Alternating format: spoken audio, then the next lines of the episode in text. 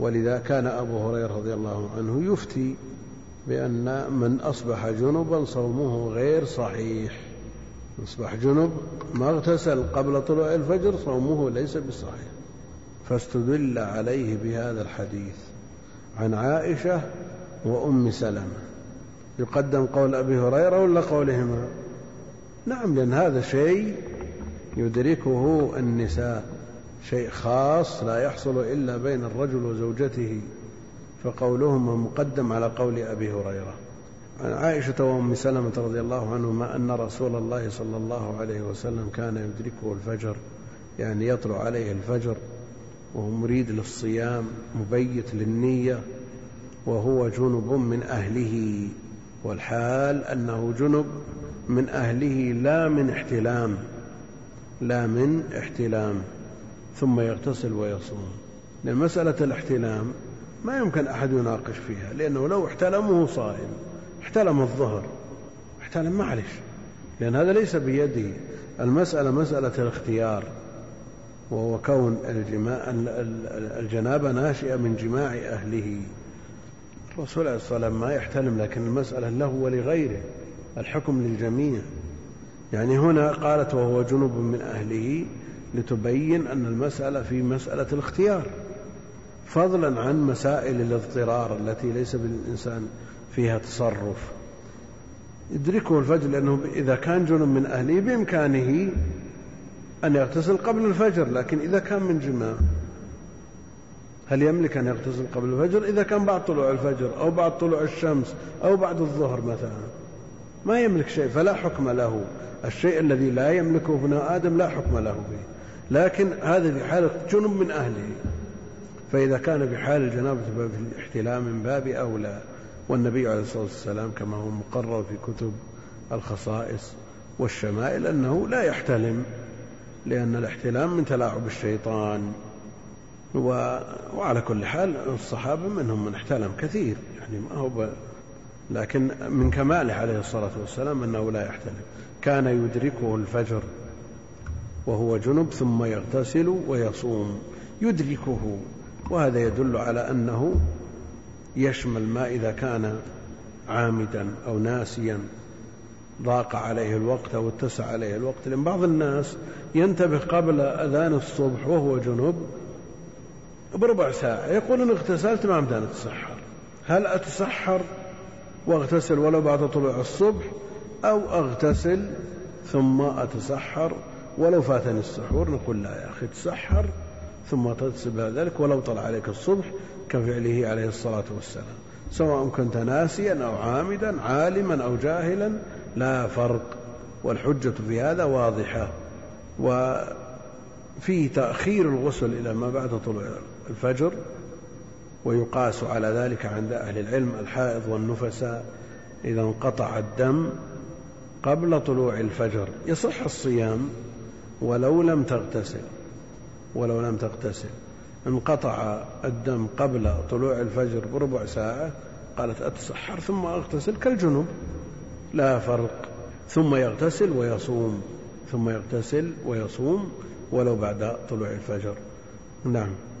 وعن أبي هريرة رضي الله عنه عن النبي صلى الله عليه وسلم قال من نسي وهو صائم فأكل أو شرب فليتم صومه فإنما أطعمه الله وسقاه. الأكل والشرب من مبطلات الصيام اجماعا. الأكل والشرب كل منهما مبطل للصيام اجماعا وهذا في حق العامد. أما الناسي فقد جاء في هذا الحديث حديث أبي هريرة ومن المتفق عليه أن رسول الله صلى الله عليه وسلم قال من نسي وهو صائم. من نسي وهو صائم فأكل أو شرب فليتم صومه. فليتم صومه فإنما أطعمه الله وسقاه. وهذا من لطف الله بعباده والتيسير عليهم.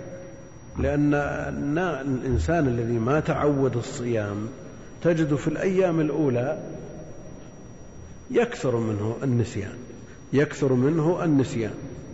فلو كلف بقضائه كلف حرجا لا سيما الذي لم يتعود الصيام. هذا معروف في الأيام الأولى تجده يوم يشرب ويوم يأكل ما أدري. فمثل هذا لا أثر له في الصيام. فإنما أطعمه الله وسقاه وهذا قول جمهور أهل العلم.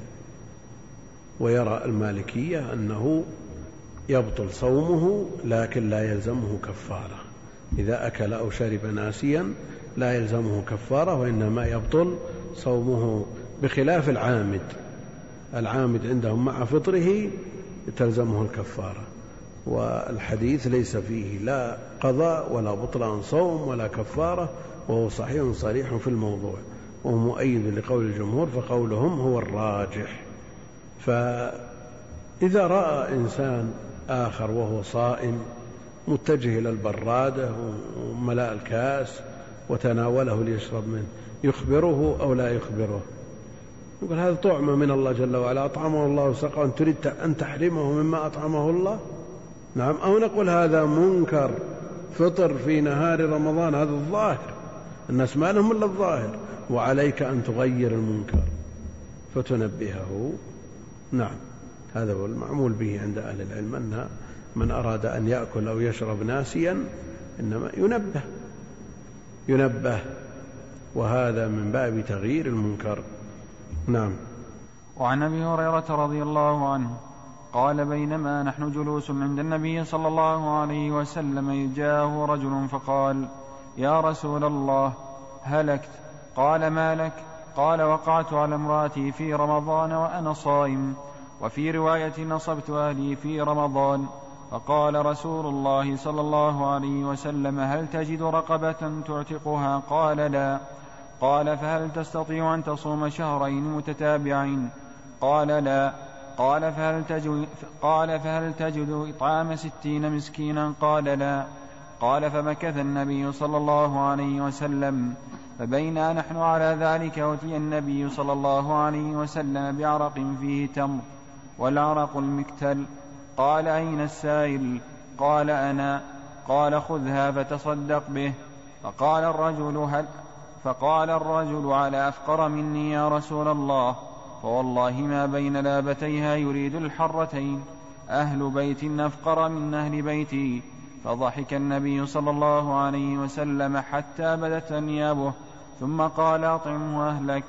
الحرة أرض تركبها حجارة سود. هذا الحديث حديث أبي هريرة في قصة المجامع في نهار رمضان. حديث عظيم جليل كثير الفوائد والأحكام استنبط منه بعض العلماء فوائد كثيرة جدا واعتنى به بعض المتأخرين كما يقول الحافظ. يقول اعتنى به بعض المتأخرين ممن أدركه شيوخنا فتكلم عليه في مجلدين جمع فيهما ألف فائدة وفائدة. ممن أدركه شيوخنا يدل على أنه ليس من شيوخه. وبعضهم يشير بعض الشراح يشير إلى أن الذي جمع فيه مجلدين في ألف فائدة هو الحافظ العراقي. الحافظ العراقي الحافظ العراقي من شيوخ الحافظ بن حجر. وابن حجر يقول ممن أدركه بعض شيوخنا فهذا دل على أنه ليس الحافظ العراقي وإنما هو غيره.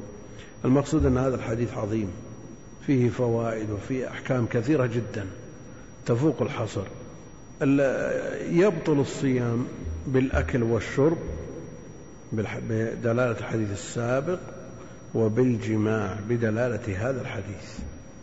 فأصول المفطرات الأكل والشرب والجماع.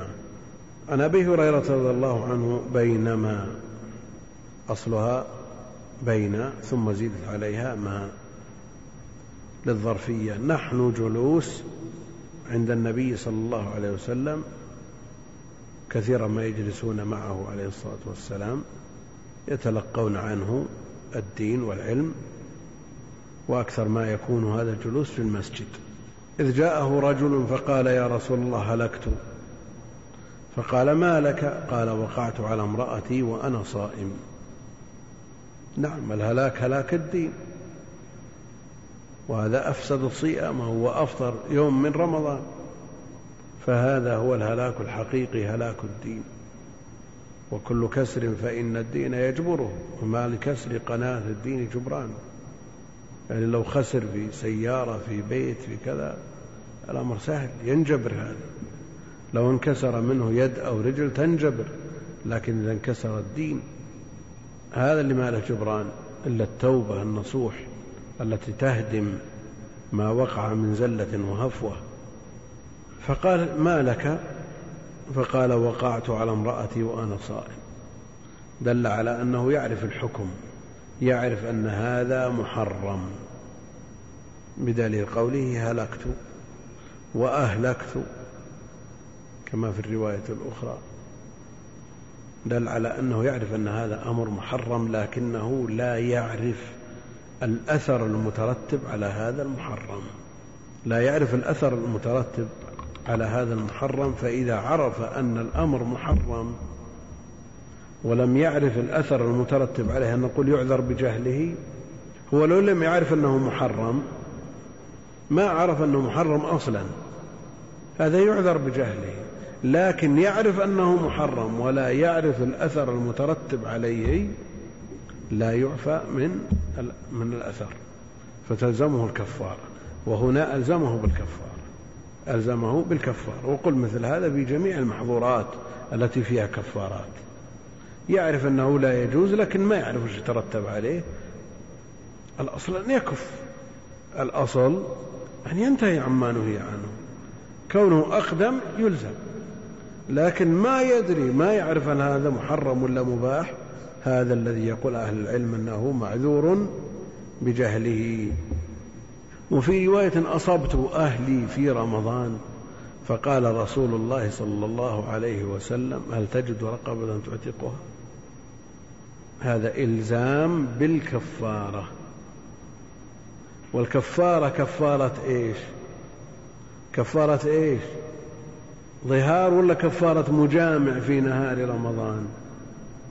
أهل العلم يقولون من جامع زوجته في نهار رمضان لازمته كفارة ظهار.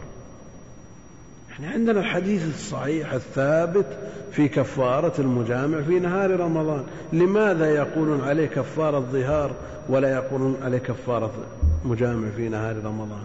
ولماذا يقولون عليه كفارة ظهار ولا يقولون كفارة قتل؟ يعني المذكور في القرآن معروف لدى الخاص والعام. نعم. يعني كثير من الناس ما يعرف الحديث. تقول عليك كفارة مجامع في نهار رمضان وش كفارة؟ لكن لما تقول له كفارة ظهار يعرف لأن عوام المسلمين يعرفون ما في القرآن.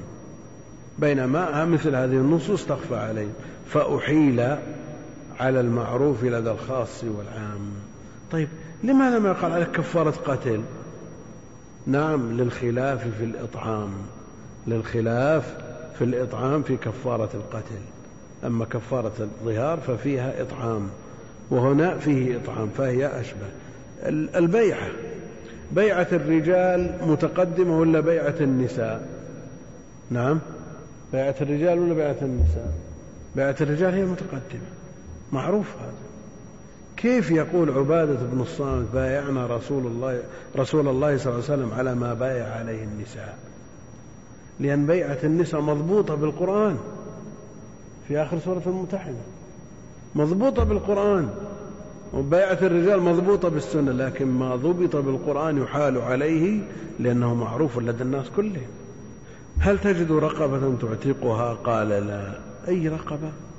هل تجد رقبة الرقبة مطلقة وهي كذلك في كفارة الظهار مطلقة مقيدة في كفارة القتل مقيدة في كفارة القتل. فهل يحمل المطلق على المقيد ولا ما يحمل؟ يحمل لماذا؟ لاتحاد إيش؟ لاتحاد الحكم. لاتحاد الحكم ووجوب الإعتاق في كل من الجماع والظهار والقتل. تجب الكفارة. الحكم واحد لكن السبب مختلف. وعند الجمهور في مثل هذه الصورة يحمل المطلق على المقيد خلافا للحنفية. وعلى هذا لا يجزي إلا رقبة مؤمنة. رقبة مؤمنة تتوافر فيها الشروط المطلوبة. قال لا. ما يجب لأن الكفارة على الترتيب. نعم. قال فهل تستطيع أن تصوم شهرين متتابعين؟ قال لا. في رواية ما الذي أوقعه فيما وقع فيه إلا الصيام؟ نعم. ما أوقعه فيما وقع فيه إلا الصيام؟ قال لا. متتابعين بمعنى أنه يصوم الشهرين هلاليين متتابعين فلا يفطر بينهما. لو أفطر يوما واحدا استأنف ولا يعذر إلا في العذر الذي يبيح له الفطر في رمضان. الذي يبيح له الفطر في رمضان. لأن رمضان شهر مفروض على التتابع يعذر فيه المريض والمسافر. المقصود أن العذر الذي يعذر فيه في يعذر في رمضان بالفطر يعذر فيه في مثل هذا. قال لا قال فهل تجد إطعام ستين مسكينا؟ ستين مسكين. قال لا. قال فسكت النبي صلى الله عليه وسلم ما في حيلة. إذا لم يستطع عتق رقبة ولم يستطع إطعام من لم يستطع صوم شهرين متتابعين ولا إطعام تسقط الكفارة ولا ما تسقط؟ مقتضى القواعد الشرعية أنها دين في ذمته. دين في ذمته متى أيسر؟ متى أيسر؟ عليه أن يؤديها. كحقوق الآدميين. كحقوق الآدميين. فمتى أيسر؟ يبذلها. فسكت النبي صلى الله عليه وسلم فما فبينما نحن على ذلك أتي النبي صلى الله عليه وسلم بعرق فيه تمر. والعرق المكتل يعني زنبيل كبير. فيه خمسة عشر صاع. نعم. فسكت. بعضها كذا. رواية منها هذا ومنها هذا والنسخ تختلف في هذا. فبينما نحن على ذلك إذ أتي النبي عليه الصلاة والسلام بعرق فيه تمر زنبيل كبير فيه خمسة عشر صاع والعرق المكتل فقال أين السائل؟ أين السائل؟ قال أنا. سائل عن إيش؟ عما يلزمه من جراء الجماع في نهار رمضان. هو جاء يسأل أين السائل؟ قال أنا.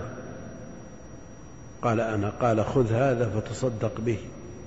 الكفارات إذا تحملها من تحملها برضا من لزمته أجزأت. برضاه شخص عليه كفارة فقال أبوها أنا أخرجها عنك. أمها أنا أخرجها عنك. يتحمل لأنها تقبل النيابة برضاه. لأنه قد لا يقبل منه. خذ هذا فتصدق به يعني كفارة عنك. فقال أعلى أفقر مني يا رسول الله؟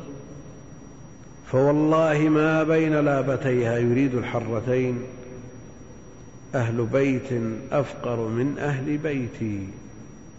قال ضحك النبي عليه الصلاة والسلام.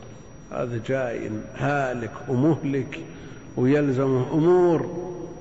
وأخيرا يرجع بزنبيل يكفيه مدة طويلة. يكفيه ويكفي أهله. نعم جاء نادما فرجع غانما وهذا من يسر هذه الشريعة وسماحتها وفضل نبيها وشرفه عليه الصلاة والسلام. نعم. جاء في بعض الروايات ما يدل على وجوب القضاء.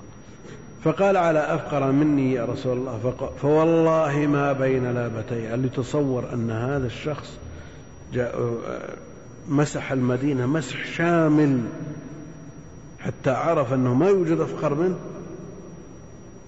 أو بناء على غلبة ظنه.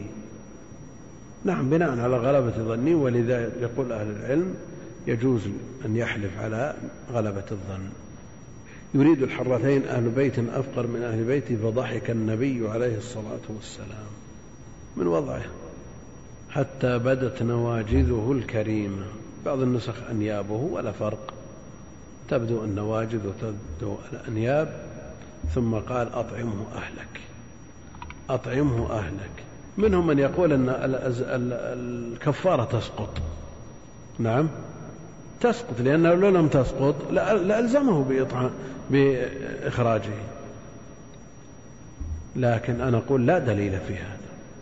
لا دليل في هذا والجادة أن تثبت في ذمته متى أيسر؟ إن مات معسرا. نعم. فلا يكلف الله نفسا إلا تبقى في ذمته وكون النبي عليه الصلاة والسلام أعطاه إياه وقال أطعمه أهلك ولم يتعرض للكفارة أن ذهبت أو ما ذهب. الآن أهله يحتاجون إلى إسعاف. ما بين لابتي المدينة أفقر منهم. يبون من يسعفهم يبون أكل. فيقدمون يسعفون بمثل هذا والكفارة تبقى دين في ذمته.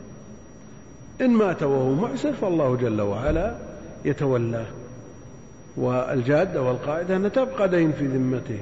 لأن منهم من يقول أنه ما دام أعطاه العرق اللي فيه التمر وقال كلوها أنت وعيالك يعني ما في كفارة. بل زاده على ذلك بأن أعطاه تمر. فكيف يعطيه تمر يأكل هو وأولاده مطالب بكفارة؟ نقول ممكن. يعني متصور. يعني قال خذ التمر كلوه وسدوا خلتكم منه والكفارة تبقى كما هي العادة بالنسبة لقضاء ذلك اليوم جاء في بعض الروايات من وجوه يقول ابن حجر إنها تثبت. من وجوه تثبت أنه يلزمه قضاء اليوم. قال صم يوما مكانه. صم يوما مكانه. وهذه هي القاعدة أن من أفطر يوما لزمه أن يقضيه. من ترك صلاة عليه قضاؤها. لكن هل يدخل في هذا المتعمد وغير المتعمد؟ نعم. يعني ترك صلاة متعمدا حتى خرج وقتها. يقضي ولا ما يقضي؟ صام يوم من رمضان أفطر يوم من رمضان عمد من غير عذر. يقضي ولا ما يقضي؟ بشهادته يقضي لأنه إذا أمر المعذور بالقضاء فلأن يؤمر غير المعذور من باب أولى. منهم من يقول بالنسبة للصلاة الصيام جاء فيه من صام يوم من أفطر يوم من رمضان من غير عذر لم يقضي صيام الدهر وإن صامه. نعم يدل على أنه لا يقضي لكن هذا الحديث يدل على أنه يقضي. وإذا كان المعذور يقضي نعم إذا كان المعذور يقضي فلا أن يقضي غير المعذور من باب أولى. وكونه لا يقضي صيام الدهر لا يعفيه من الإثم. لا يعفيه من الإثم وإن لزمه القضاء. الصلاة إذا تعمد إخراجها عن وقتها فمن أهل العلم من يقول أنه لا يقضيها. لأن صلاتها بعد خروج الوقت كصلاتها قبل دخوله. والوقت شرط لصحة الصلاة وتخلف الشرط إذا لا يقضيها. ونقل ابن حزم عليه الإجماع. نقل ابن حزم عليه الإجماع. لكن الأئمة الأربعة كلهم على خلافه بل نقل بعضهم الإجماع على وجوب القضاء. فعامة أهل العلم على وجوب القضاء وهو الراجح. سم. بسم الله الرحمن الرحيم. الحمد لله رب العالمين والصلاة والسلام على أشرف الأنبياء المرسلين اللهم اغفر لنا ولشيخنا وللحاضرين برحمتك يا أرحم الراحمين. باب الصوم في السفر وغيره. عن عائشة رضي الله عنها أن حمزة بن عمرو الأسلمي رضي الله عنه قال للنبي صلى الله عليه وسلم أصوم في السفر وكان كثير الصيام. قال إن شئت فصم وإن شئت فافطر. عن أنس بن مالك رضي الله عنه قال كنا نسافر مع النبي صلى الله عليه وسلم فلم يعب الصائم على المفطر ولا المفطر على الصائم. وعن أبي الدرداء رضي الله عنه قال خرجنا مع رسول الله صلى الله عليه وسلم في شهر رمضان في حر شديد حتى إن كان أحدنا ليضع يده على رأسه من شدة الحر وما فينا صائم إلا رسول الله صلى الله عليه وسلم وعبد الله بن رواحة. وعن جابر رضي الله عنه قال كان رسول الله صلى الله عليه وسلم في سفر فرأى زحاما ورجلا قد ضلل عليه فقال ما هذا؟ قالوا صائم. قال ليس من البر الصوم في السفر. وفي لفظ لمسلم عليكم برخصة الله التي رخص لكم. وعن أنس بن مالك رضي الله عنه قال كنا مع رسول الله صلى الله عليه وسلم في سفر فمن فمنا الصائم ومنا المفطر. قال فنزلنا منزلا في يوم حار وأكثرنا ظلا, وأكثرنا ظلا صاحب الكساء. فمنا من يتقي الشمس بيده. قال فسقط الصوم وقام المفطرون فضربوا الأبنية وسقوا الركاب. فقال رسول الله صلى الله عليه وسلم ذهب المفطرون اليوم بالأجر. الحمد لله رب العالمين وصلى الله وسلم وبارك على عبده ورسوله نبينا محمد وعلى آله وصحبه أجمعين. يقول المؤلف رحمه الله تعالى باب الصوم في السفر وغيره. باب الصوم في السفر يعني ما حكمه وغيره غير الصوم في السفر من المسائل الأخرى المتعلقة بهذا الكتاب كتاب الصيام. فذكر حديث عائشة رضي الله عنها أن حمزة بن عمرو الأسلمي صحابي جليل كثير الصيام سأل النبي عليه الصلاة والسلام قال أصوم في السفر؟ يعني أصوم في السفر. وكان كثير الصيام فقال إن شئت فصم وإن شئت فأفطر. وهذا دليل على التخيير بين الصيام وعدمه في السفر. لأن الأصل أن الحكم في الصيام المستحب وهو في الواجب أيضا باعتبار أن السفر وصف علق عليه رخص فإذا تحقق هذا الوصف فللإنسان أن يصوم وله أن يفطر. وكان الصحابة رضوان الله عليهم كانوا يسافرون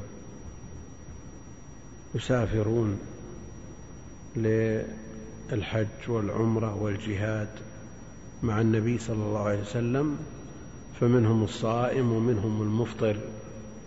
ولا يعيب الصائم على المفطر ولا المفطر على الصائم.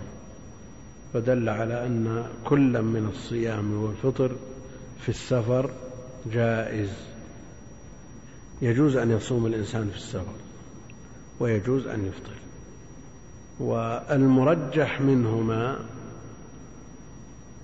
المرجح منهما كسائر الرخص.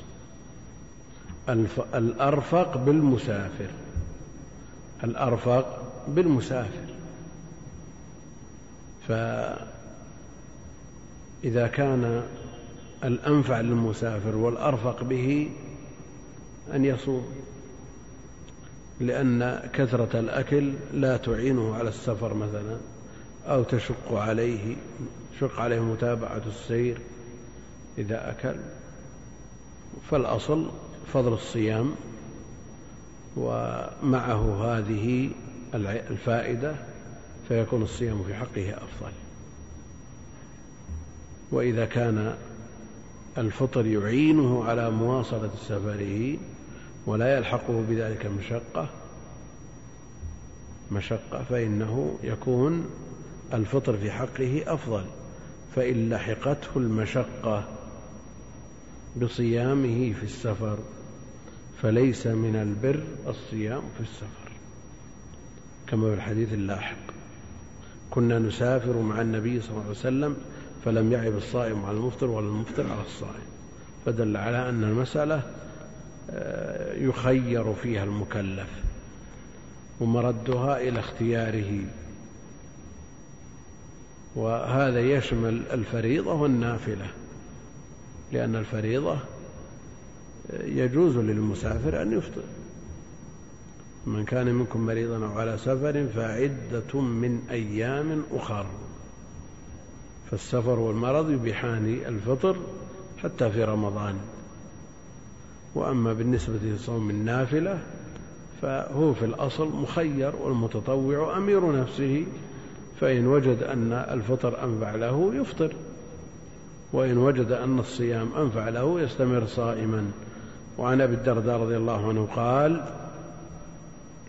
خرجنا مع رسول الله صلى الله عليه وسلم في شهر رمضان في حر شديد حتى إذا حتى إذ كان أحدنا ليضع يده على رأسه من شدة الحر وما فينا صائم إلا رسول الله صلى الله عليه وسلم وعبد الله بن رواحة فدل على أنه يصوم عليه الصلاة والسلام في السفر.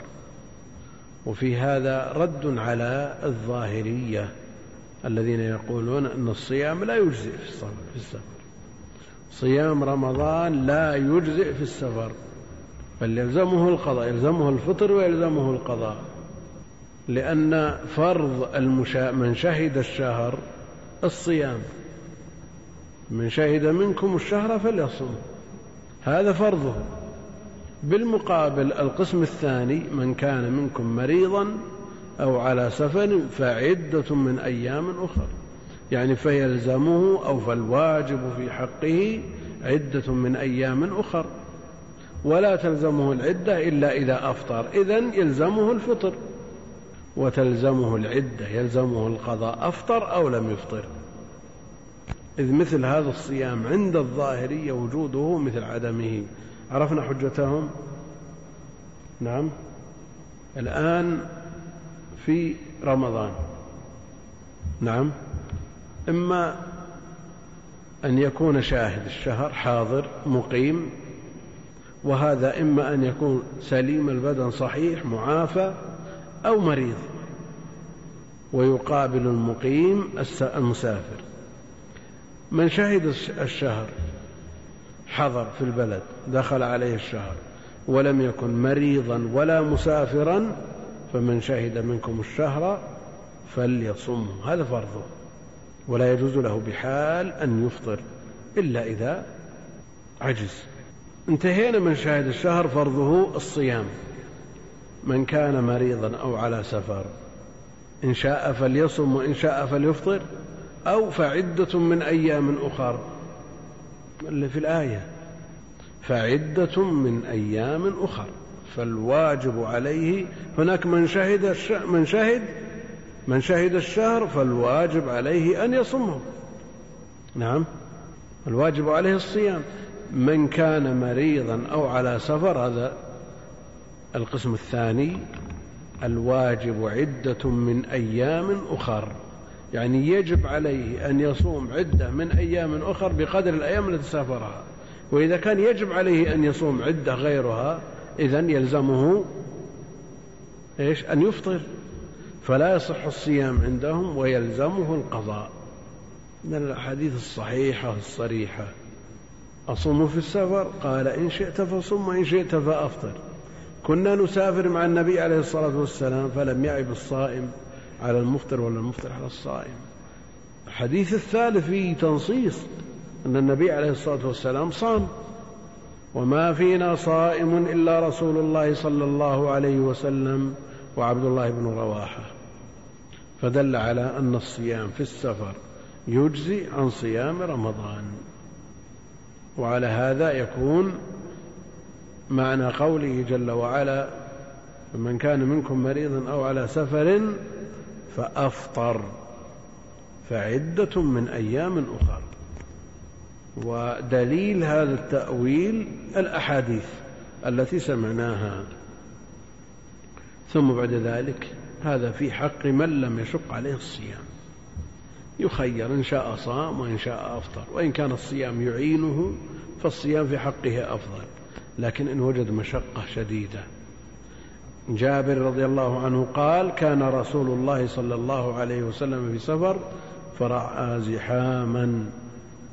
ورجلا قد ظلل عليه فقال ما هذا؟ قالوا صائم. قال ليس من البر الصيام في السفر. ليس من البر الصيام في السفر. يعني هذا مع إيش؟ مع المشقة الشديدة. لأن هذا ظلل عليه. مصائم وازدحم الناس عليه وظللوا. كي يعينونه على كي يعينوه على إتمام صيامه. فقال ما هذا؟ قالوا صائم. قال ليس من البر الصيام في السفر. لأن الدين يسر ولن يشاد الدين أحد إلا غلبه. وفي لفظ لمسلم عليكم برخصة الله التي رخص لكم. والله جل وعلا يحب أن تؤتى رخص كما يكره أن كما يكره أن تؤتى معاصيه فعليكم برخصة الله التي رخص لكم. ومن هذه الرخص الفطر في السفر. فعلى هذا الذي يشق عليه الصيام ليس من البر الصيام في الله وإذا كان ليس من البر يكون من إيش؟ ما الذي يقابل البر؟ نعم. الإثم. إذا لم يكن العمل من البر إذا هو من إيش؟ من الإثم. فهل يأثم من صام في السفر وشق عليه؟ كما هو حال كثير من الناس. عوام المسلمين يشق عليهم الصيام وأشق منه عليهم أن يفطر. وبعض الناس تجده ليس من أهل التحري المعروف ولا أهل المعروفين بالاحتياط للعبادة وغيرها تجده متساهل لكن يقول أصوم مع الناس ولو شق علي ولا لا افطروا الناس بعد رمضان وراحوا يمين ويسار ومكاشيت وناسات أقدر أقضي الصيام ولو شق عليه الصيام. نقول مع ذلك ليس من البر الصيام في السفر لكن مع ذلك لو صام وشق عليه وظلل عليه مثل هذا نقول صيامه صحيح ومجزي لا يلزمه قضاء ما دام أمسك عن المفطرات من طلوع الشمس بالنية من طلوع الفجر إلى غروب الشمس هذا صائم. صيام صحيح ومسقط للطلب ومجزي لكن يبقى أنه ليس من البر. ويمكن أن يقال هل نستطيع أن نقول البر والإثم نقيضان ولا ضدان نقيضان ولا ضدان؟ يعني هل يمكن أن تصف عمل بأنه ليس ببر ولا إثم؟ طيب العمل المباح بر ولا إثم؟ ها؟ بر ولا إثم؟ أو لا بر ولا إثم؟ لأنه إن كان بر استحق عليه أجر وإن كان إثم استحق عليه وزر. طيب المباح لا أجر ولا وزر. مستوى الطرفين. نعم. كيف؟ لا لا دعونا مسألة الصيام. هنا نقابل بين الإثم والبر. وجاء تفسير البر وجاء تفسير الإثم. لكن يبقى أنه هل يوجد واسطة بين البر والإثم؟ ليست ببر ولا إثم بمعنى أنه لا يؤجر ولا يأثم؟ يوجد ولا ما يوجد؟ ها؟ المباح مستوي الطرفين. لا يكتب عليه أجر ولا يكتب عليه أزر باعتبار أنه مستوي الطرفين. إذا نخلص من هذا أن الإثم والبر متقابلان متقابلان. يبقى أنه هل هناك واسطة بينهما أو لا واسطة؟ أثبتنا المباح. إذا هل البر والإثم من النقيضين أو من الضدين؟ نعم. ضدان. نقيضان. إيش معنى نقيضان؟ نقيضان. إيش معنى؟ يعني لا يجتمعان. طيب. أو الضدان يجتمعان ولا ما يجتمعان؟ نعم. لا يجتمعان ولا يرتفعان. والضدان؟ نعم. لا يجتمعان وقد يرتفع قد يرتفعان يحل محلهما أمر ثالث. السواد والبياض ضدان.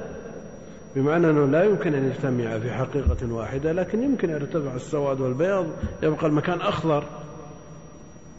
لكن لو كان ضدين لو كان ضدين لو كان نقيضين ما اجتمع ولا ارتفع لابد من وجود أحدهما.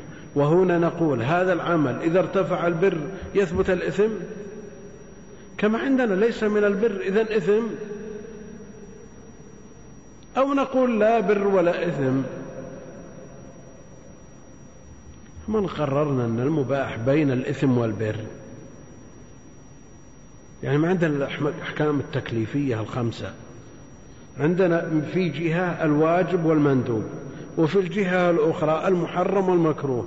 بينهما وبين هذه الأقسام واسطة والمباح. لا مع هذا ولا مع هذا؟ الواجب والمندوب يؤجر عليهما. المكروه والمحظور لا يؤجر عليهما. يبقى المباح مستوي الطرفين. فإذا أثبتنا هذه الواسطة قلنا أنه يوجد عمل لا بر ولا إثم بمعنى أن صاحبه لا يأثم ولا يؤجر عليه. وقل مثل هذا في كتابة الملكين. مو بيحذفون مسألة قضية هل يكتب الملكان كل شيء؟ يكتب الملكان كل ما يلفظ به ابن آدم. ما يلفظ من قول إيش؟ نعم. يكتب كل شيء. لكن هنا كلام مجرد أخبار صحيح مثلا لو قال لو قلت قام زيد أو قدم زيد يكتب ولا ما يكتب؟ تأثم ولا ما تأثم؟ أن تشرح في باب الفاعل. مثاله قام زيد. هذا الكلام فيه إثم ولا ما فيه إثم؟ أو مثلا تخبر عن شخص من الناس أنه جاء. نعم ما يترتب على هذا الخبر. ما يترتب عليه نعم من تعليم الناس في قام زيد في النحو هذا تؤجر عليه. إذا قلت قام زيد إن كنت أو تقول قدم زيد من السفر إن كنت تريد أن تبشر به أحبابه وأصحابه تؤجر على هذا اللي كنت تخصه عليهم. لكن كنت تخبر عدو له يترصد له تأثم. دعونا من هذه المؤثرات كلها. شخص قال نام الولد مثلا. يأثم ولا ما يأثم؟ هل هذا بر ولا إثم؟ لا بر ولا إثم. كلام مباح. كلام مباح لا بر ولا إثم. فإذا قلنا أن الصيام البر والإثم نقيضان فلا بد إما أن يأثم وإلا يؤجر. وعلى هذا ليس من البر إذا إثم. وإذا قلنا هما ضدان قلنا يمكن يكون لا لا بر ليس ببر يؤجر عليه لكن ما يأثم. لكن لا يأثم لثبوت الواسطة لثبوت الواسطة. ونعرف أن أكثر الأخوان أو كثير منهم ما فهم اللي نقول لكن ما في أكثر من التكرار نعم. ليس من البر. هل هناك واسطة بين البر والإثم؟ يعني هل نقول أن البر والإثم نقيضان لا يجتمعان ولا يرتفعان؟ بمعنى لا بد من وجود أحدهما. يعني إذا شعر العموم بكلام دقيق كلام مؤصل. إذا قلنا أنه ليس من البر يعني إثم. إذا قلت هذا هذا هذا الشاخص أنا قدامك صورة إنسان. إذا قلت هذا ليس بذكر وش يصير؟ وش يصير؟ أنثى. انتهى الإشكال. ما في إلا ذكر ولا أنثى. كونه خنثى مثلا عنده آلة ذكر آلة رجل آلة أنثى هذا نادر. ما يمثل به. نعم؟ إذا متقابلان تقابل الوجود والعدم يعني نقيضان والذي عندنا يمكن أن يوجد شيء ليس ببر ولا إثم. إذا الصيام على حسب المشقة إن كان يضر بصاحبه يأثم للضرر. حتى لو لم يكن مسافر مريض قالوا له الأطباء لا تصوم صام ومات أو زاد مرضه أو تأخر برؤه يأثم هذا إثم صيامه وهناك الصيام الأصل فيه أنه البر وبينهما مرتبة. وكل نعم كيف يجتمع هذا شخص مريض؟ وقالوا له الأطباء لا تصوم. وجاء رمضان وصام يرجو ثواب الله. والصيام من من أفضل الأعمال. هل نقول أنه يؤجر على صيامه ويؤثم عليه في الوقت نفسه؟ نعم. يؤجر ويأثم. نعم. يعني مع اتحاد الجهة ما يمكن. مع انفكاك الجهة يؤجر باعتبار ويأثم باعتبار ممكن. ممكن. الصائم رمضان ويغتاب الناس انفكت الجهة. له أجر الصيام وعليه إثم الغيبة. لكن يكون الشخص مأمور منهي من جهة واحدة قالوا الأطباء لا تصوم. والشرع يقرر أنك لا تصوم. لك الأطباء لا تصوم. تقول بصوم. إذا لا تؤجر على هذا الصيام. تأثم. تأثم. حديث أنس بن مالك رضي الله عنه قال كنا مع رسول الله صلى الله عليه وسلم في سفر فمنا الصائم ومنا المفطر. قال فنزلنا منزلا في يوم حار وأكثرنا ظلا صاحب الكساء. اللي عنده كساء يتظلل به فمنا من يتقي الشمس بيده؟ قال فسقط الصوام الصائمون سقطوا. سقطوا من الإعياء والتعب والجوع والعطش والحر الشديد. وقام المفطرون. يعني لما وصلوا إلى المقام المكان الذي يريدون الإقامة فيه تجد الصوام كل واحد بجهة. سقط الصوام وقام المفطرون فضربوا الأبنية وسقوا الركاب. فقال الرسول صلى الله عليه وسلم ذهب المفطرون اليوم بالأجر. الصائم الصائم نفعه متعدي ولا قاصر؟ قاصر. والمفطر الذي ضرب الأبنية وسقوا الركاب وخدموا إخوانهم نفعهم متعدي ولا قاصر؟ متعدي. أيهما أفضل النفع المتعدي ولا القاصر؟ في خلاف ولا ما في خلاف؟ ها؟ ما في خلاف؟ أيهما أفضل الصلاة ولا الزكاة؟ أنتم أجمعتوا على أن النفع المتعدي أفضل من القاصر. أنا أقول أيهما أفضل الصلاة ولا الزكاة؟ الصلاة نفع متعدي ولا قاصر؟ والزكاة نفع متعدي ولا قاصر؟ نقول نعم القاعدة العامة أن النفع المتعدي أفضل من القاصر لكنها قاعدة أغلبية بحسب قوة هذا التعدي وهذا القصور هذا التعدي وهذا القصور. نعم الحديث السادس. وعن عائشة رضي الله عنها قالت كان يكون علي الصوم من رمضان فما أستطيع أن أقضي إلا في شعبان. عائشة رضي الله عنها زوج النبي عليه الصلاة والسلام أم المؤمنين الصديقة بنت الصديق تلاحظ حال النبي عليه الصلاة والسلام وتخدمه الخدمة التامة من جميع الوجوه. يكون عليها الصوم من رمضان تفطر لما يعتريها مما يعتري النساء من عوارض موجبة للفطر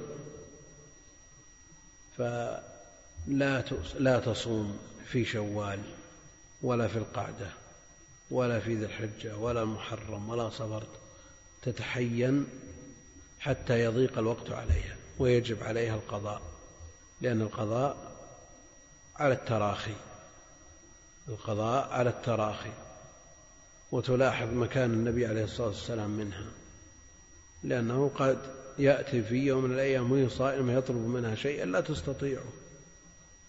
لكن إذا ضاق الوقت بقي من شعبان بقدر ما عليها من قضاء تعين. وجب عليها أن تقضي قبل أن يدخل رمضان الثاني. فعائشة رضي الله عنها لا تستطيع أن تقضي إلا في شعبان. فدل على أنه لا بأس في تأخير قضاء رمضان إلى شعبان. لا بأس مع أن المبادرة والمسارعة لإبراء الذمة أفضل لكن هذه المبادرة وهذه المسارعة عارضها ما هو أهم منها وهي حاجة الزوج ومصلحة الزوج. ما تستطيع أن تقضي إلا في شعبان. هل عائشة تصوم الست؟ تصوم يوم عرفة. تصوم عاشوراء ولا ما تصوم؟ تصوم ولا ما تصوم؟ الست ويوم عرفة ويوم عاشوراء فضلا عن الأيام الأخرى الاثنين والخميس والبيض وعشر ذي الحجة. تصوم ولا ما تصوم؟ نعم. طيب ليش تأخر قضاء رمضان إلى شعبان لمكان النبي عليه الصلاة والسلام؟ تتابع إيش؟ نعم هذا واجب. قضاء رمضان يجب عليها وجوب. فتتركه من أجل كيف لا تترك النوافل؟ يعني هل يصح صيام النفل قبل أداء آه، قبل القضاء أو لا يصح؟ نعم. هل يصح التنفل بالنسبة لمن في ذمته قضاء؟ دخلت. الست بقي ستة أيام من شوال وعليها ستة أيام. تقول أصوم الست ولا أصوم القضاء؟ ها؟ نقول يفوت الست تقدر تروح. لأنه واجب. نعم. نعم. القضاء ألزم. وهل تتصور الست مع بقاء القضاء من صام رمضان؟ وأتبعه. الذي في ذمته قضاء يكون أتبع رمضان الست. ما أتبع. على كل حال المسألة خلافية بين أهل العلم. منهم من يقول لا يتصور أن عائشة ما تصوم هذه الأيام. ما يتصور أبدا أنها ما تصوم. يعني أقل المسلمين شأنا ما يفرط بصوم يوم عرفة اللي يكفر سنتين. ولا بيوم عاشوراء يكفر سنة.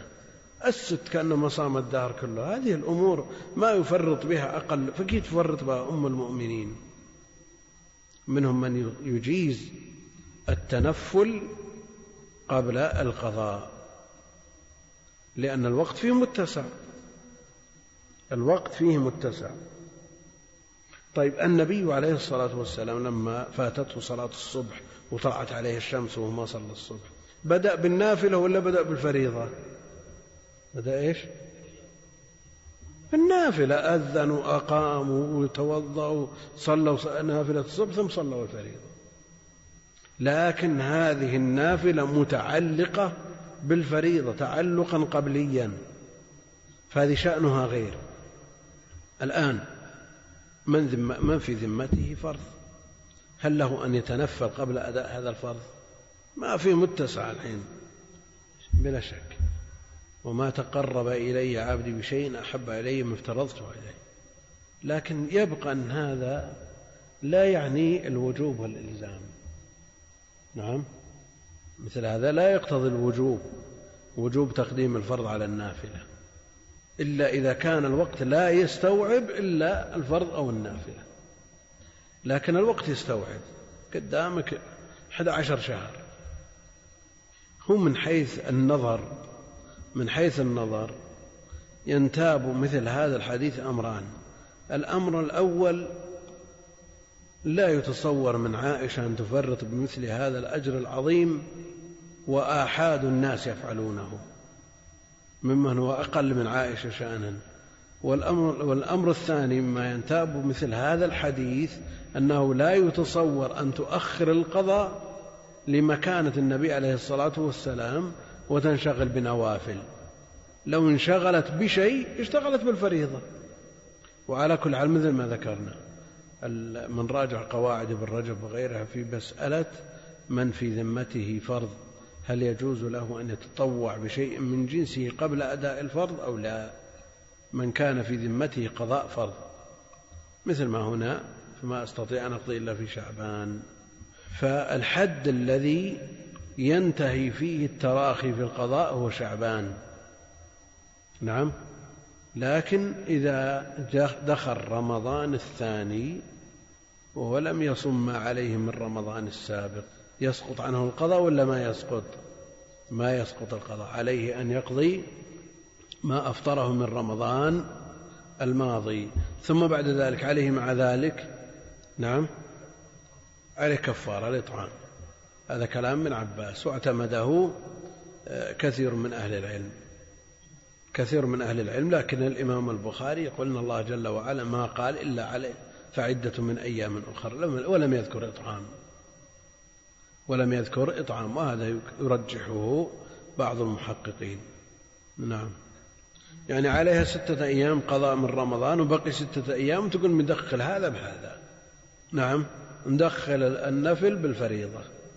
تداخل العبادات. ما في شيء اسمه تداخل العبادات. إذا جئت والإمام راكع تكبر تكبيرة الإحرام تدخل فيها تكبيرة الركوع. صح ولا لا؟ إذا توض... إذا أردت أن تغتسل تغتسل يدخل الوضوء. إذا اجتمع عبادتان من جنس واحد قاعدة التداخل في العبادات معروفة ولا ما معروفة يدخل فيها مثل هذا ولا ما يدخل؟ يدخل مثل هذا الصيام؟ بقي على ستة أيام من رمضان وبقي ستة أيام من شوال. وراه طيب نريد أن ندخل النفل بالفريضة. مثل ما أدخلنا تكبيرة الركوع بتكبيرة الإحرام. شو ما هي؟ تصوم ستة بس. تقول نبين للجميع إن شاء الله. يعني مثل ما تدخل صلاة الفجر مثلا تجد الإمام ما, ما, ما أقيمت الصلاة تبي تصلي ركعتي الفجر الراتبة. يدخل فيها تحية المسجد ها؟ ما خلونا مسألة ثانية. خلونا مسألة ثانية. العشر. عشر ذي الحجة. عليه عشرة أيام تسعة أيام وتبي تصوم. من الأول إلى التاسع تقول هالتسعة النفل مدخلهم مع الفرض. عبادتان من جنس واحد تدخل الصغرى في الكبرى. لماذا؟ فيه قيد لا بد منه في قاعدة التداخل وهو شريطة ألا تكون إحداهما مقضية والأخرى مؤدات ما لكم عناية بالقواعد يا أخوان. نعم. طيب أنت دخلت وجدت الإمام أقام لصلاة الصبح. ما يكفيك عن تحية المسجد؟ تكفي. المقصود أن قاعدة التداخل يشترط فيها أن لا تكون إحداهما مقضية والأخرى مؤدات فلا يصح التداخل في مثل هذا. ترى الكلام طويل والأحاديث كثيرة ونبي اليوم نبي إن شاء الله نبي نقف على الباب الذي يليه نكمل الأحاديث. باب أفضل الصيام وغيره. ولذلك تجدون بعض المسائل نبسطها قليلا ثم نرجع. ها نسترسل. لو استرسلنا في كل شيء ما مشينا. نعم. وعن عائشة رضي الله عنها أن رسول الله صلى الله عليه وسلم قال من مات وعليه صيام صام عنه وليه. وأخرجه أبو داود وقال هذا في النذر وهو قول أحمد بن حنبل رضي الله عنه.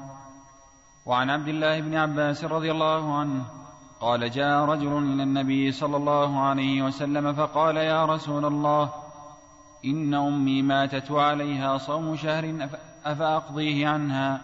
فقال لو كان على أمك دين أكنت قاضيه عنه. قال نعم قال فدين الله حق أن يقضى.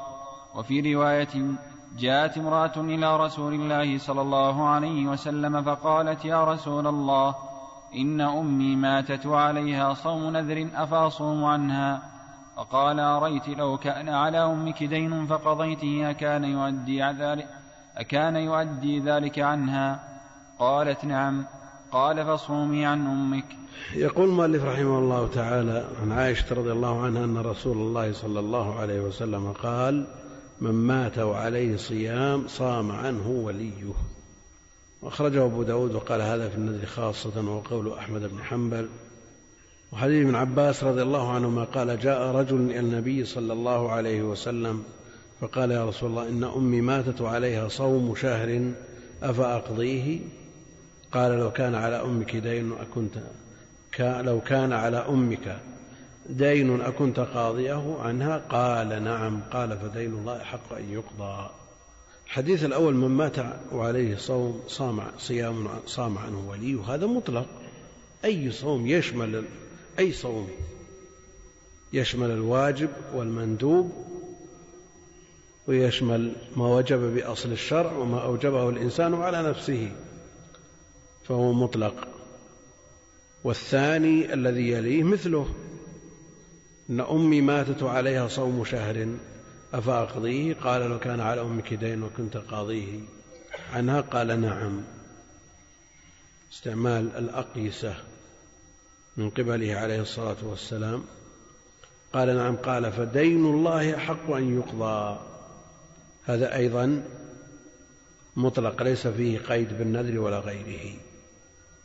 ويستدل به من يقول أن الصيام يقضى عن الميت والصيام من كان عليه صوم يقضيه وليه.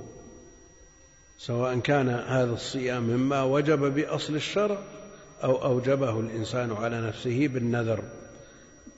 الإمام أحمد رحمه الله تعالى يقيد هذه النصوص المطلقة في الرواية الثالثة. الحديث الثالث. في رواية جاءت امرأة إلى النبي صلى الله عليه وسلم فقالت يا رسول الله إن أمي ماتت وعليها صوم نذر. أمي ماتت وعليها صوم نذر. هذا مقيد بكونه نذر. أفأصوم عنها؟ قال أفرأيت لو كان على أمك دين فقضيتي أكان يؤدي ذلك عنها؟ قالت نعم. قال فصومي عن أمك. الحديث الأخير حديث ابن عباس بروايتيه. السؤال الأول السائل رجل والثاني السائلة امرأة والكل من حديث ابن عباس. هل هي قصة واحدة أو أكثر من قصة؟ أو هذه امرأة جاء ولدها يسأل امرأة واحدة جاء ولدها يسأل ثم جاءت البنت تسأل. إيش نستفيد من هذا؟ أن إذا كانت قصة واحدة والميتة واحدة صيامها صيام نذر. وانتهى الإشكال. صح ولا لا؟ وإذا قلنا بتعدد القصة قلنا المرأة الأولى من رمضان والثانية نذر. وش اللي يمنع؟ فيه ما يمنع؟ لأن الأولى ما فيها ما يدل على أنه نذر. طيب هل هذا من باب الإطلاق والتقييد؟ يعني إذا قلنا بتعدد القصة الاحتمال قائم. أن الأولى عليها نذر ولا صيام من رمضان؟ بينما الثانية نص في أنه نذر والنص الأول من, صام من مات وعليه صوم صام عنه وليه هذا مطلق ما قيد. هل نقول هذا عام من صام عنه من مات وعليه صوم صام عنه وليه؟ عام. يشمل جميع أفراد الصيام من مات وعليه صيام نكرة في سياق الشرط. فتعم جميع أنواع الصيام والتنصيص على النذر لا يقتضي التخصيص لأن التنصيص على بعض أفراد العام بحكم موافق لحكم العام لا يقتضي التخصيص. فيبقى أن كل من مات عليه صيام يصوم عنه وليه سواء كان من رمضان أو نذر أو كفارة. إيه لكن الخلاف مبني على قواعد وأسس. مبني على قواعد لأن ما نستدل بالخلاف إنما نستدل للخلاف. يعني خاص بالنذر كما قال الإمام أحمد. طيب إذا افترضنا أنهن قضيتين واحد جاء للنبي عليه الصلاة والسلام وقال أمه ماتت وعليها صوم. شو يدريك أنه نذر؟ تبي تقول لي القصة الثانية؟ دلت على نقول قصة أخرى. هذه قصة ثانية. هذه قصة ثانية. الأولى ماتت وعليها صيام افترض أنه من, من رمضان. ويحتمل أنه نذر لكن يتناول هذا وهذا بعمومه. والثاني نصف النذر. فهل نقول يحمل المطلق على المقيد؟ فلا يصح الصوم لأنه عبادة بدنية كالصلاة لا يصح أن يصوم أحد عن أحد. يعني ما وجب بأصل الشرع من صيام كالصلاة. لكن هل يضطرد هذا في قولنا أن لنا أن نقول من نذر أن يصلي ومات يصلى عنه ولا ما يصلى عنه؟ لا يصلى عنه. طيب من مات عليه صوم رمضان نعم يصام عنه من رمضان ولا خاص بالنذر؟ يعني عندنا النص العام من مات وعليه صوم صام عنه وليه. يتناول رمضان وتناول وتناول الكفارات. مات وعليه صوم شهرين متتابعين. يصوم عنه ولي ولا ما يصوم؟ الإمام أحمد خص النيابة في الصيام بالنذر. وما عدا ذلك ما أوجب بأصل الشرع لا يدخله النيابة كالصلاة. والأكثر على أن النص عام. من مات عليه صوم صام عنه وليه. وما دام قبل النيابة في النذر يقبل النيابة في الثاني. وهذا قول الأكثر. لكن شيخ الإسلام يرى وابن القيم أيضا يقرر أن رأي الإمام أحمد هو الصحيح هو الصواب. أولا لما جاء من التقييد في كون صوم نذر ولأن المعنى يقتضيه. المعنى يقتضيه. يعني ما أوجبه الله على الإنسان. أوجبه الله على الإنسان. إذا أمرتكم بأمر فأتوا منه ما استطعتم ما استطاع يصوم ولا يكلف الله نفسا إلا وسعها. خلاص مات. هذا لا يقبل النيابة. عبادة بدنية لا تقبل النيابة. آه، نعم. كالصلاة.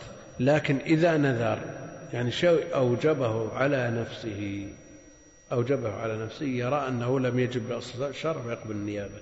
وهذا رأي الإمام أحمد.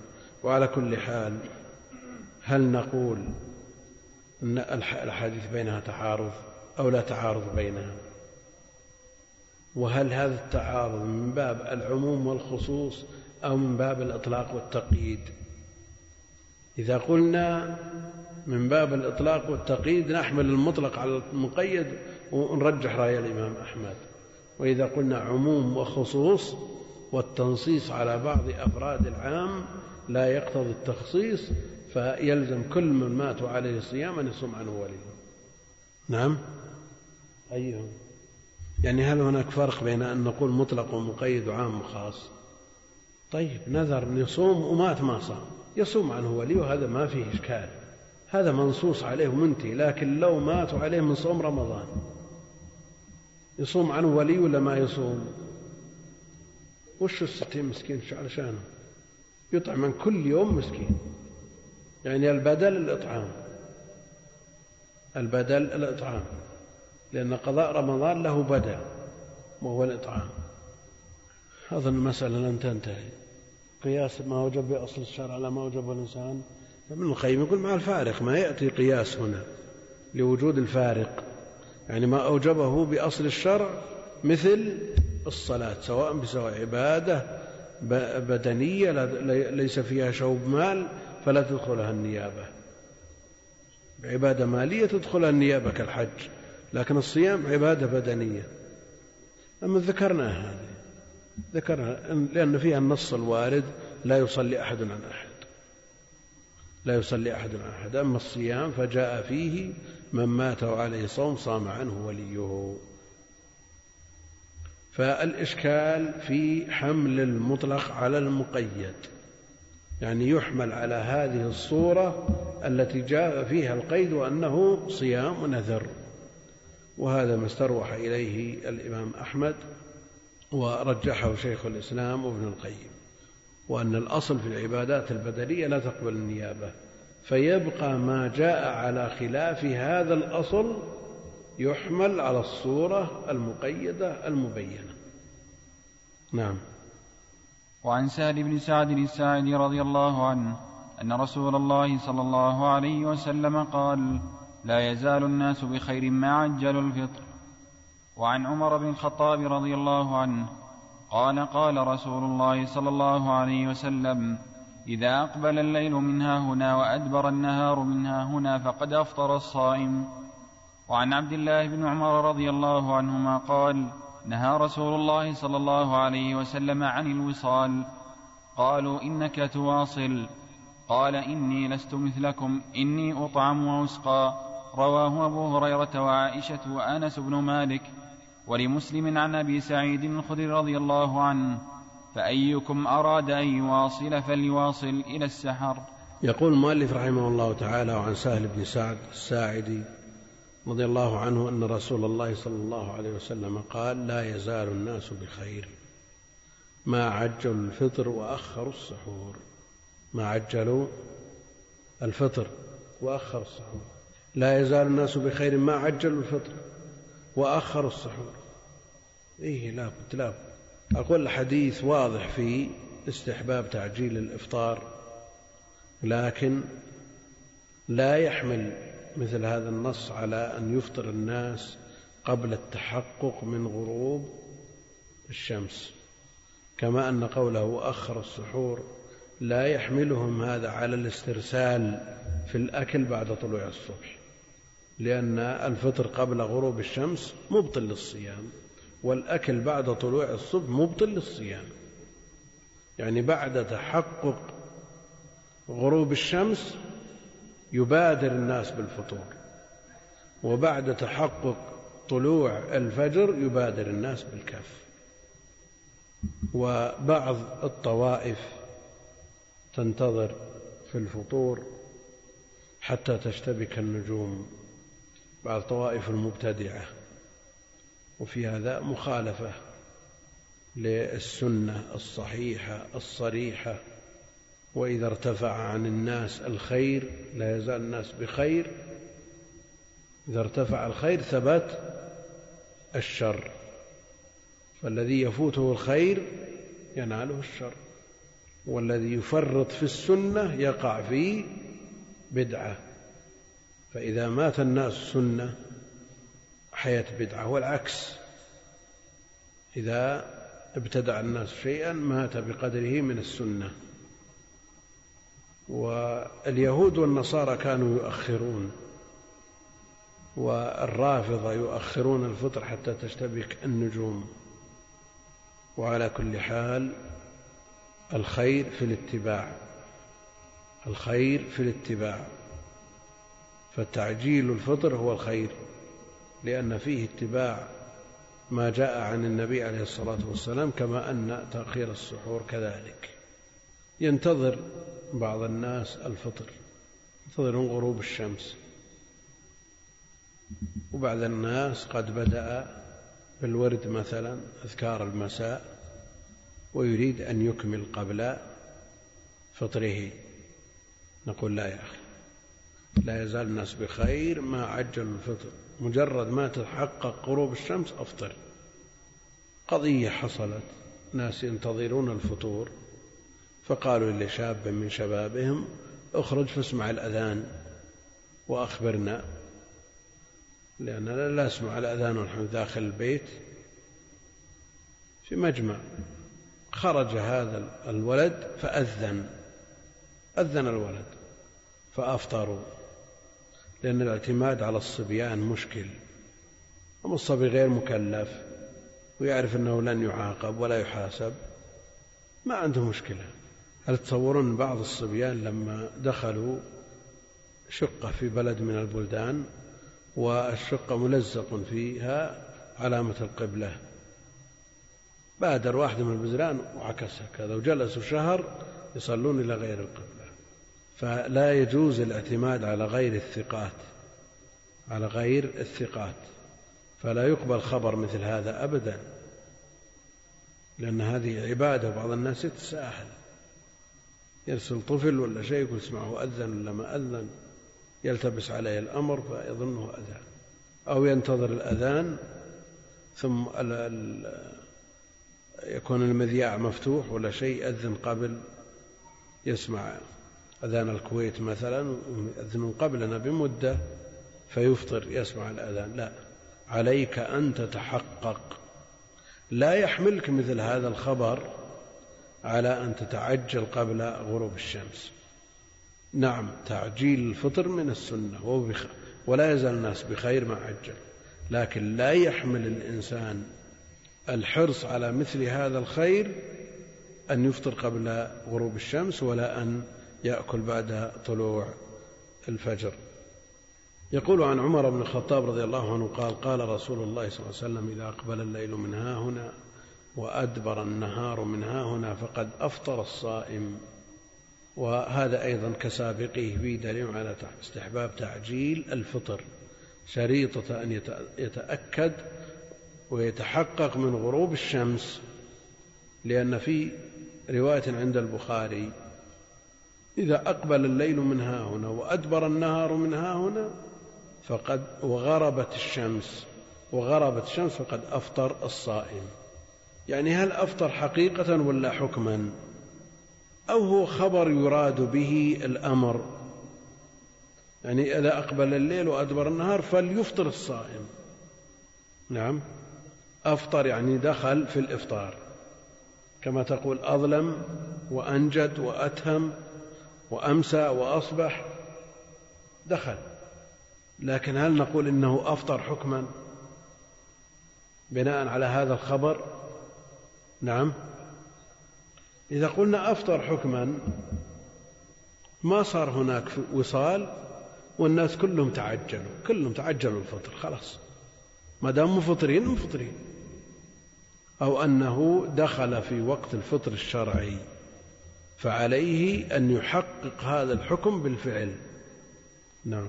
في بعض المؤذنين من باب الاحتياط يؤخر له خمس دقائق يقول لا نأثم الناس ونتأكد.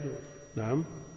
على كل حال المعتمد غروب الشمس وينوب عنها المؤذن الثقة الذي يرقب الغروب غروب الشمس.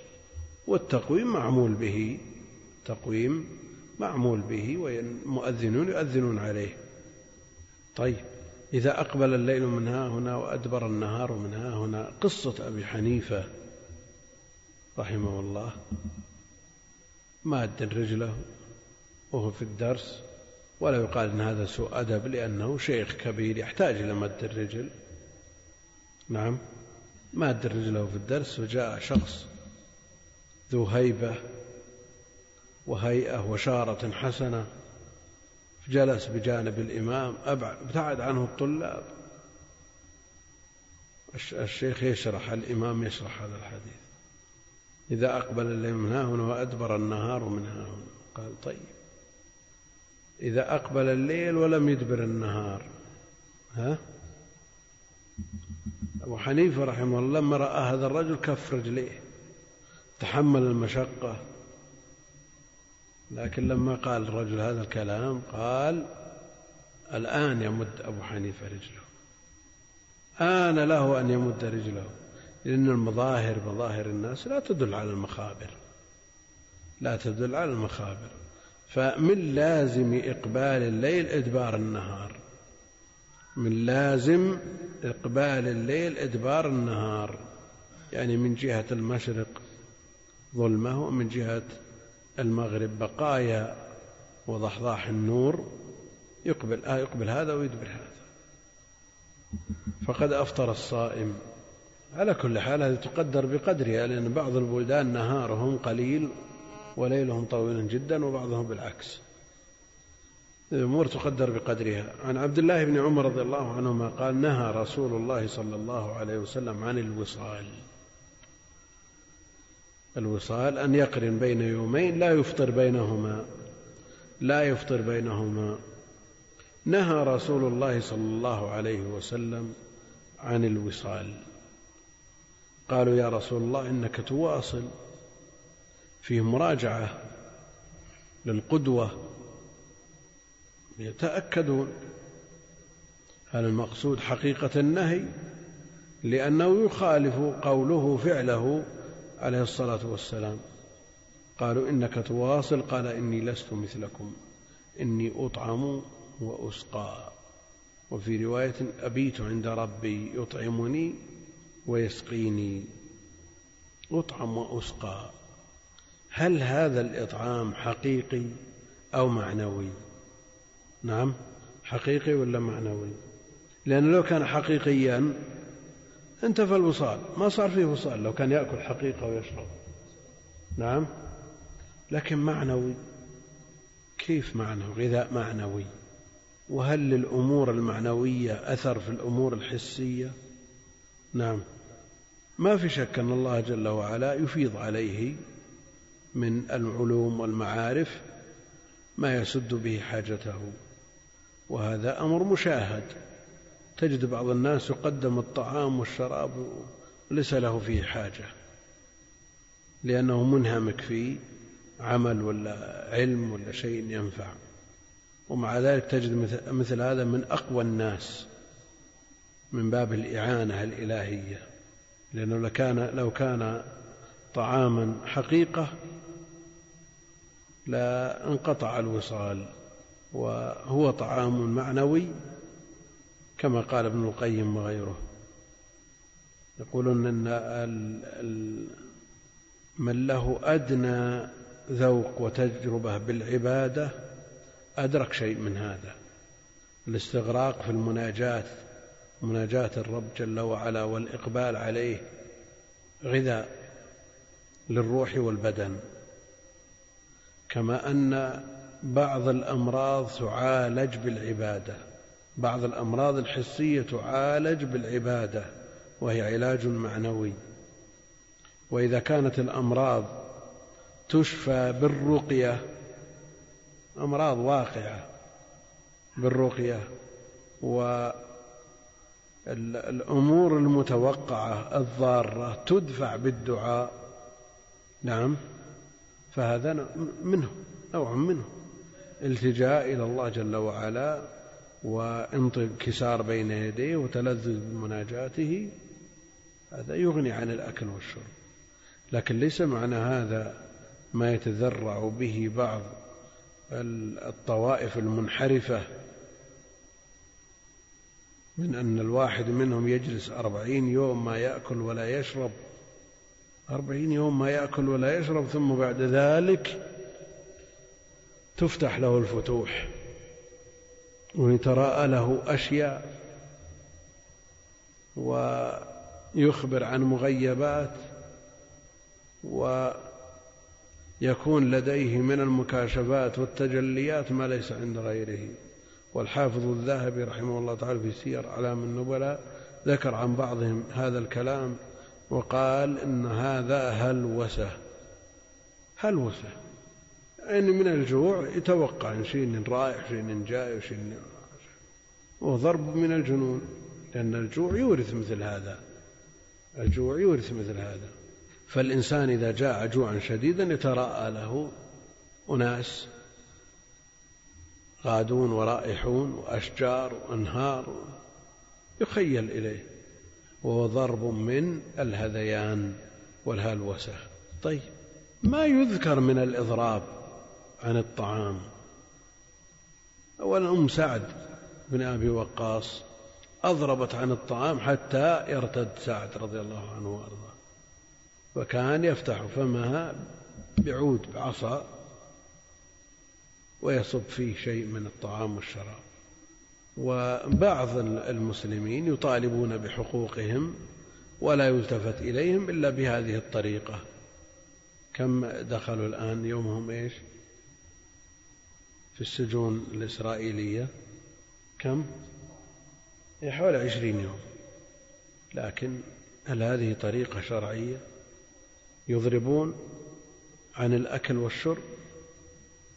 قد يقول قائل أن واقعهم أسوأ من الجوع والعطش. الواقع الذي يعيشونه في السجون أسوأ من الجوع والعطش.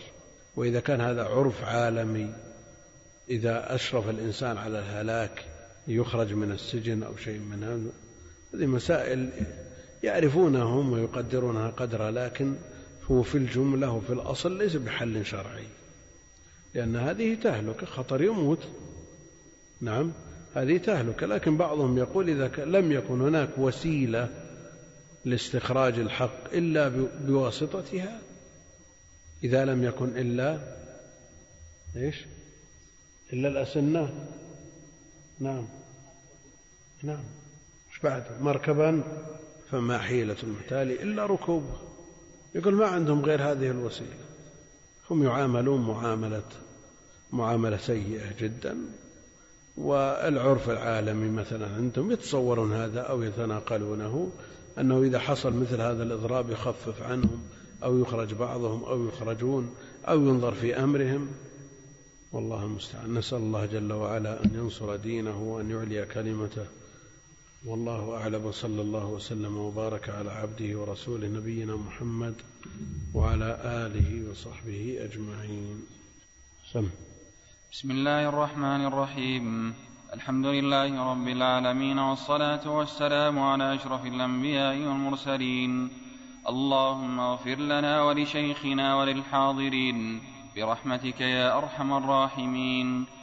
قال المؤلف رحمه الله تعالى باب أفضل الصيام وغيره.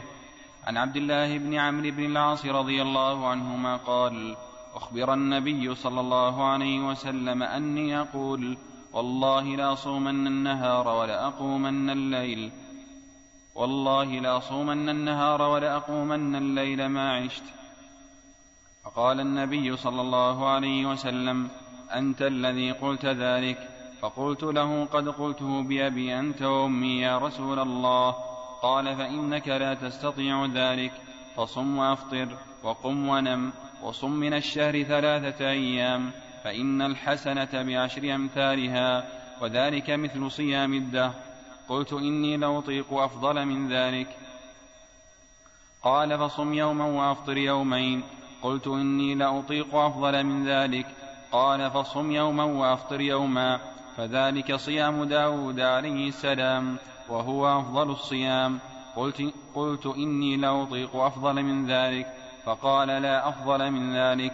وفي رواية قال لا صوم فوق صوم أخي داود عليه السلام.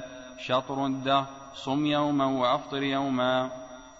الحمد لله رب العالمين وصلى الله وسلم وبارك على عبده ورسوله نبينا محمد وعلى آله وصحبه أجمعين. يقول المؤلف رحمه الله تعالى باب أفضل الصيام وغيره. باب أفضل الصيام وباب مضاف وخبر لمبتدا محذوف. تقديره هذا باب وأفضل مضاف إليه مضاف إلى باب وأفضل مضاف الصيام مضاف إليه. والواو عاطفة وغير معطوف. والمعطوف على المجرور مجرور لكن أين المعطوف عليه؟ باب أفضل الصيام وغيره. غير معطوفة على إيش؟ وغيره معطوفة على إيش؟ على الصيام أقرب مذكور ولا على أفضل؟ نعم من يجيب؟ عندنا مضاف ومضاف إليه. أفضل الصيام. وما يعطف عليه وغيره. نعم. معطوف على المضاف إليه على الصيام. ولو قلنا على الأفضل ما الذي ترتب على ذلك؟ وما الضابط في مثل هذا؟ التابع للمتضايفين. هل يكون تابعا للمضاف أو للمضاف إليه؟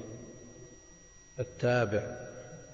النعت والبدل والعطف يكون على المضاف أو على المضاف إليه. نعم على المضاف. إليه لأنه أقرب ويبقى وجه ربك ذو الجلال والإكرام. ذو وصف للمضاف والمضاف إليه. للمضاف بدليل أنه مرفوع بدليل أنه مرفوع. تبارك اسم ربك ذي ذي الجلال المضاف إليه لأنه مجرور. طيب صار في قاعدة ولا ما في قاعدة؟ ها؟ مررت بغلام زيد الفاضل الفاضل زيد ولا غلامه؟ ها؟ احتمال قائم. يمكن الغلام أفضل من زيد ما يدريك. نعم؟ هذه لابد من الانتباه إليها لأنها في غاية الأهمية. باب أفضل الصيام وغيره. إذا قلنا العطف على الصيام على المضاف إليه قلنا باب أفضل الصيام وأفضل غير الصيام. يعني أفضل الزكاة أفضل الزك... الصلاة أفضل هذا مطلوب ولا لا؟ هذا هو المراد هنا؟ ها؟ ذكر أفضل الصلاة وأفضل الزكاة. إذا قلنا معطوفة على الصيام قلنا التقدير باب أفضل الصيام وأفضل غير الصيام من الصلاة والزكاة وسائر الطاعات. وإذا قلنا معطوفة على المضاف أفضل باب أفضل الصيام وباب غيره.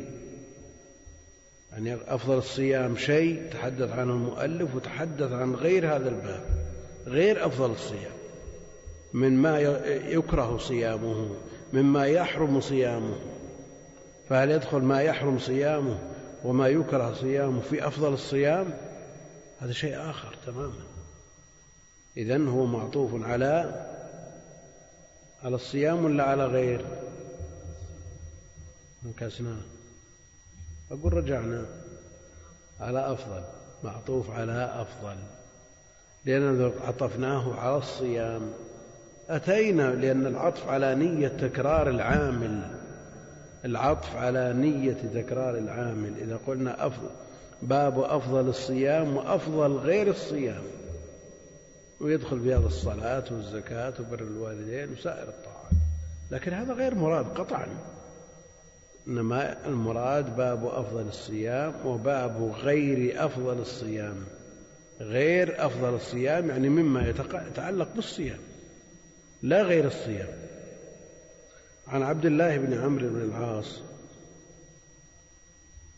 رضي الله عنهما قال أخبر النبي صلى الله عليه وسلم أني أقول أخبر يعني مغير الصيغة مبني للمجهول والنبي عليه الصلاة والسلام نائب فاعل والفاعل حذف بني الفعل المجهول لأن الذي أخبره شخص. ومثل هذا يحذف. يحذف. أولا لا فائدة تتعلق بذكره. لا فائدة تتعلق بذكره. فيحذف مثله. ولئلا يقع الناس فيه. لأن الغالب أن الذي يخبر بما يدور بين الناس يخبر عن قضايا الناس خاصة لا سيما الذي يرفعها إلى ولي الأمر النبي عليه الصلاة والسلام.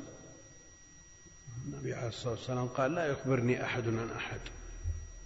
لأنه أسلم للقلوب أسلم للقلوب لكن مثل هذا يخبر به الصحابة. لماذا؟ لأنه حكم شرعي يحتاج إلى أصل يستند إليه والأصل إنما يؤخذ من النبي عليه الصلاة والسلام. لا يكون الإخبار في مثل هذا من باب الوشاية. تحدث عبد الله بن عمرو بن العاص أنه يبي يصوم ولا ينام ويقوم إلى آخره.